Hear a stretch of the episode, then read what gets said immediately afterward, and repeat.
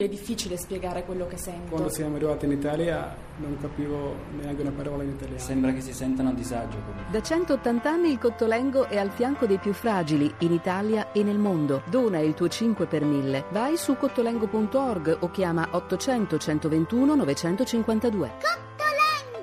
Fra 30 ore l'ora legale, fra 8 giorni Pasqua, tornata la primavera, chi ancora può ricomincia a viaggiare. Isabella Brega, caporedattore di Touring, la rivista del Touring Club, sta andando a Sorrento per il Forum internazionale Turismo e Cultura della Fondazione Agnes. Buonasera Brega. Buonasera a voi. Siamo colleghi, ci diamo del tu? certo, certamente. Sei simpatica, già, già da come ridi. Grazie. Isabella, eh, come si presenta quest'anno la stagione? Allora, per quello che riguarda le previsioni di Pasqua non ci sono dei grandissimi cambiamenti, cioè per quello che riguarda gli italiani si, si parla di tre italiani, su, che tre italiani su quattro andranno comunque all'estero e come sempre le regine saranno le capitali europee, Londra, Londra Parigi ma anche Amsterdam, quest'anno Amsterdam in buona posizione. Certo, e a questo punto ehm, quello che eh, ci chiediamo per quanto riguarda l'Italia, eh, sì. che cosa ci aspettiamo?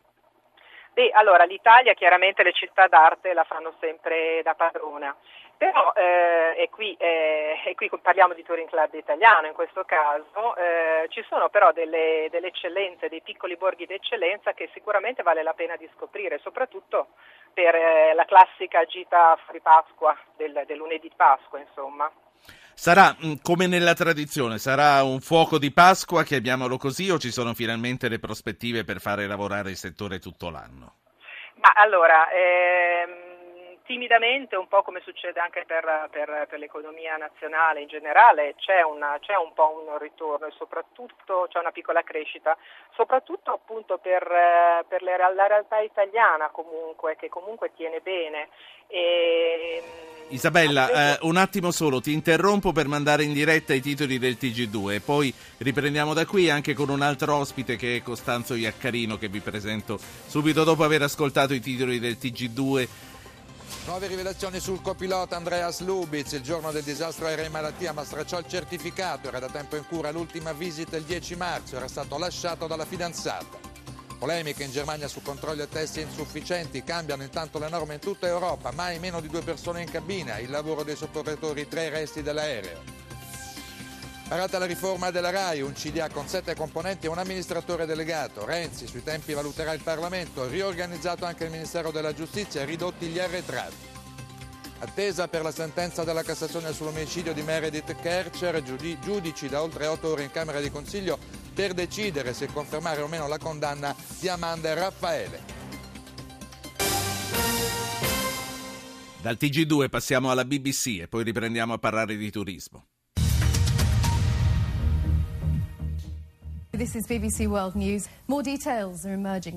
Emergono altri dettagli sul giovane pilota che sembra avrebbe deliberatamente portato l'aereo allo schianto sulle Alpi.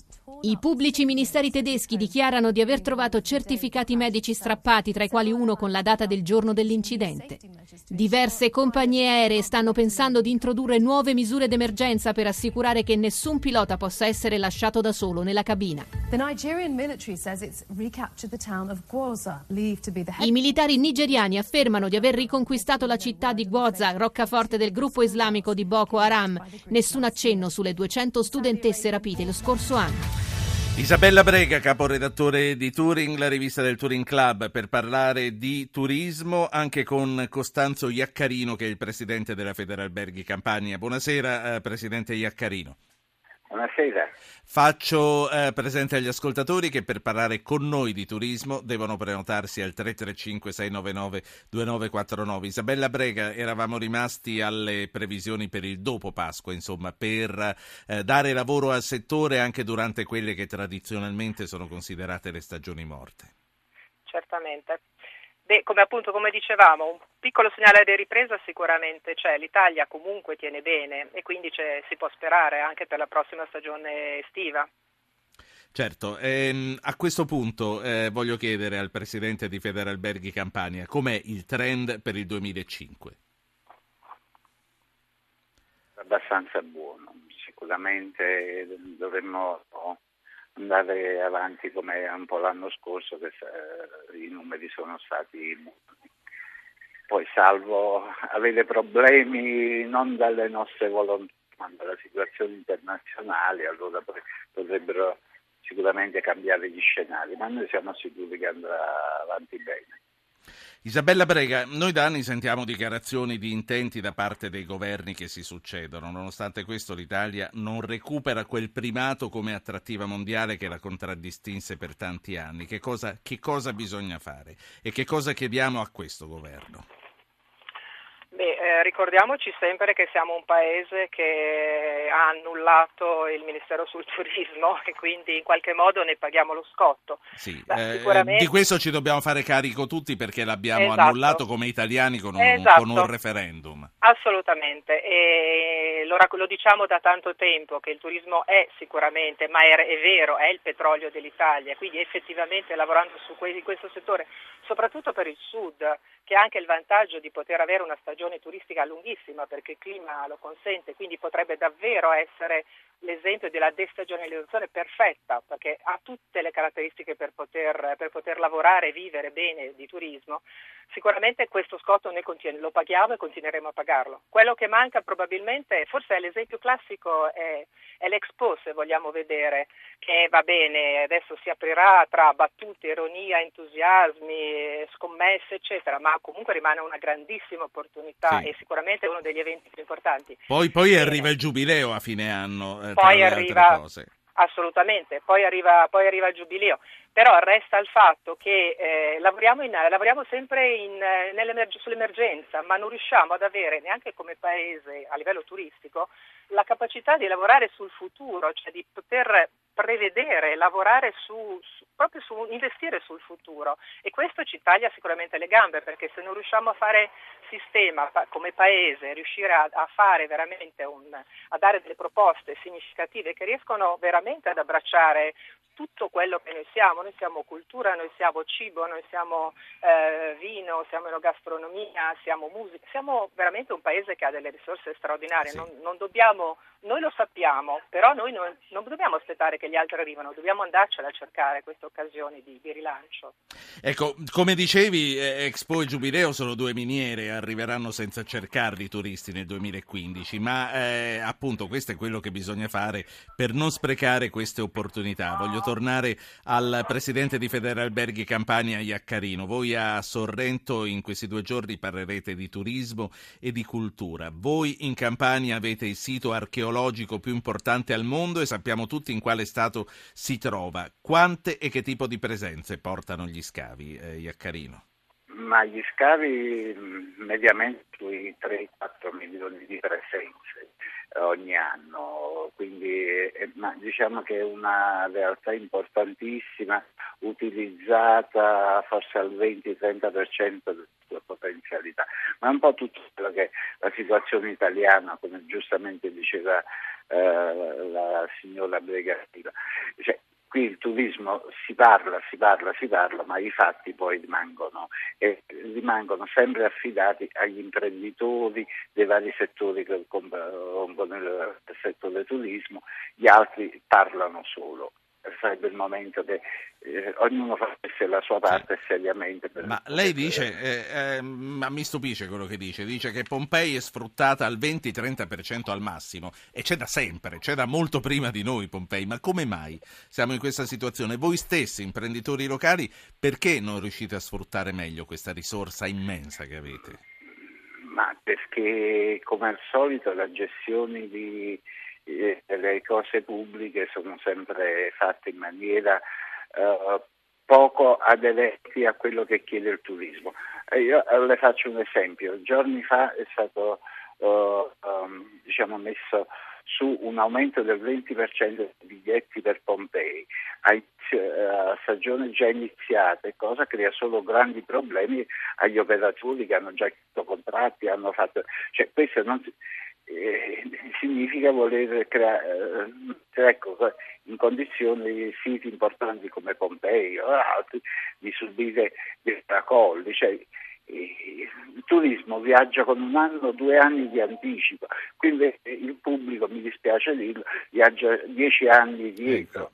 Una, una, cosa che le voglio chiedere e poi passo a parlare della seconda guerra mondiale. Quindi voglio segnalare già da ora agli ascoltatori che abbiano storie personali sulla seconda guerra mondiale, ma più probabilmente storie che hanno sentito raccontare dai loro genitori o ancora più probabilmente dai loro nonni, di chiamarci. A noi fanno molto piacere le vostre testimonianze e le vostre riflessioni, soprattutto se sono dirette. Quindi prenotatevi per intervenire sulla seconda guerra mondiale. Eh, ormai siamo siamo nel settantesimo anniversario della fine di quell'aprile del 1945. Ecco, voglio chiedere a lei, eh, questi eh, milioni di turisti che visitano Pompei ogni anno, che indotto vi portano? Quanti dormono lì da voi? Quanti mangiano lì da voi? Quanto invece ritornano sulle navi da crociera e se ne vanno senza consumare? Ma diciamo che ma forse su, sulla penisola sorrentina, nella campagna in generale, forse il 50-60%, perché c'è una grossa forma di escursionismo giornaliero, eh, le navi da crociera, però voglio dire è indotto importante perché chi viene in, in penisola per andare a Pompei poi eh, probabilmente come capita spessissimo ritornano per poi rimanere in zona, quindi voglio dire eh, è uno dei più grossi attrattori turistici mondiali, meriterebbe veramente che fosse trattato come un gioiello sì. Eh, Ma ne parla come, come, se fosse di altri a responsabilità. Ci siete voi a dirigere eh, la struttura e la politica della campagna, tutto no, sommato? No, no, no, no, ma che dirigiamo noi? lì è sovrintendenza. Sono... Quindi non c'è, eh, non c'è, nessun potere da parte eh, del, degli organismi locali, a cominciare eh, dalle regioni, per, per, per rivendicare una, una possibilità di fare di più, per non chiedere che lo Stato si faccia carico di tutto. Ma è un po' eh, come diceva la dottoressa Braga prima. Cioè, è caduta man- la linea man- purtroppo, ce la siamo persa, è, ah. è, in autobus, sta venendo lì da voi a Sorrento. Eh, sì. eh, lo so, lo so, la stiamo aspettando. Eh, il, il problema è che non c'è una politica nazionale sul turismo un'immagine che funzioni nel mondo e quindi è tutta spezzettata attraverso diciamo, le promozioni che possono fare le regioni, ognuna per sé. Un'immagine importante. E la regione Campania non ha fatto niente. No, la regione Campania sta cercando di fare quello che può fare, eh, ma però siamo messi, siamo messi così. Eh, la differenza è questa, che il, il privato oh, viaggia a 100 km all'ora, il pubblico viaggia a 40 km all'ora. La distanza sia... La salute. Al, Grazie, è stato molto chiaro con quest'ultima immagine. Eh, il presidente di Federalberghi Campania, Costanzo Iaccarino. Grazie a voi e speriamo che questo sia un anno fortunato, ma soprattutto speriamo che la risorsa turismo per l'Italia venga sfruttata molto, ma molto di più eh, di quello che eh, lo viene ora.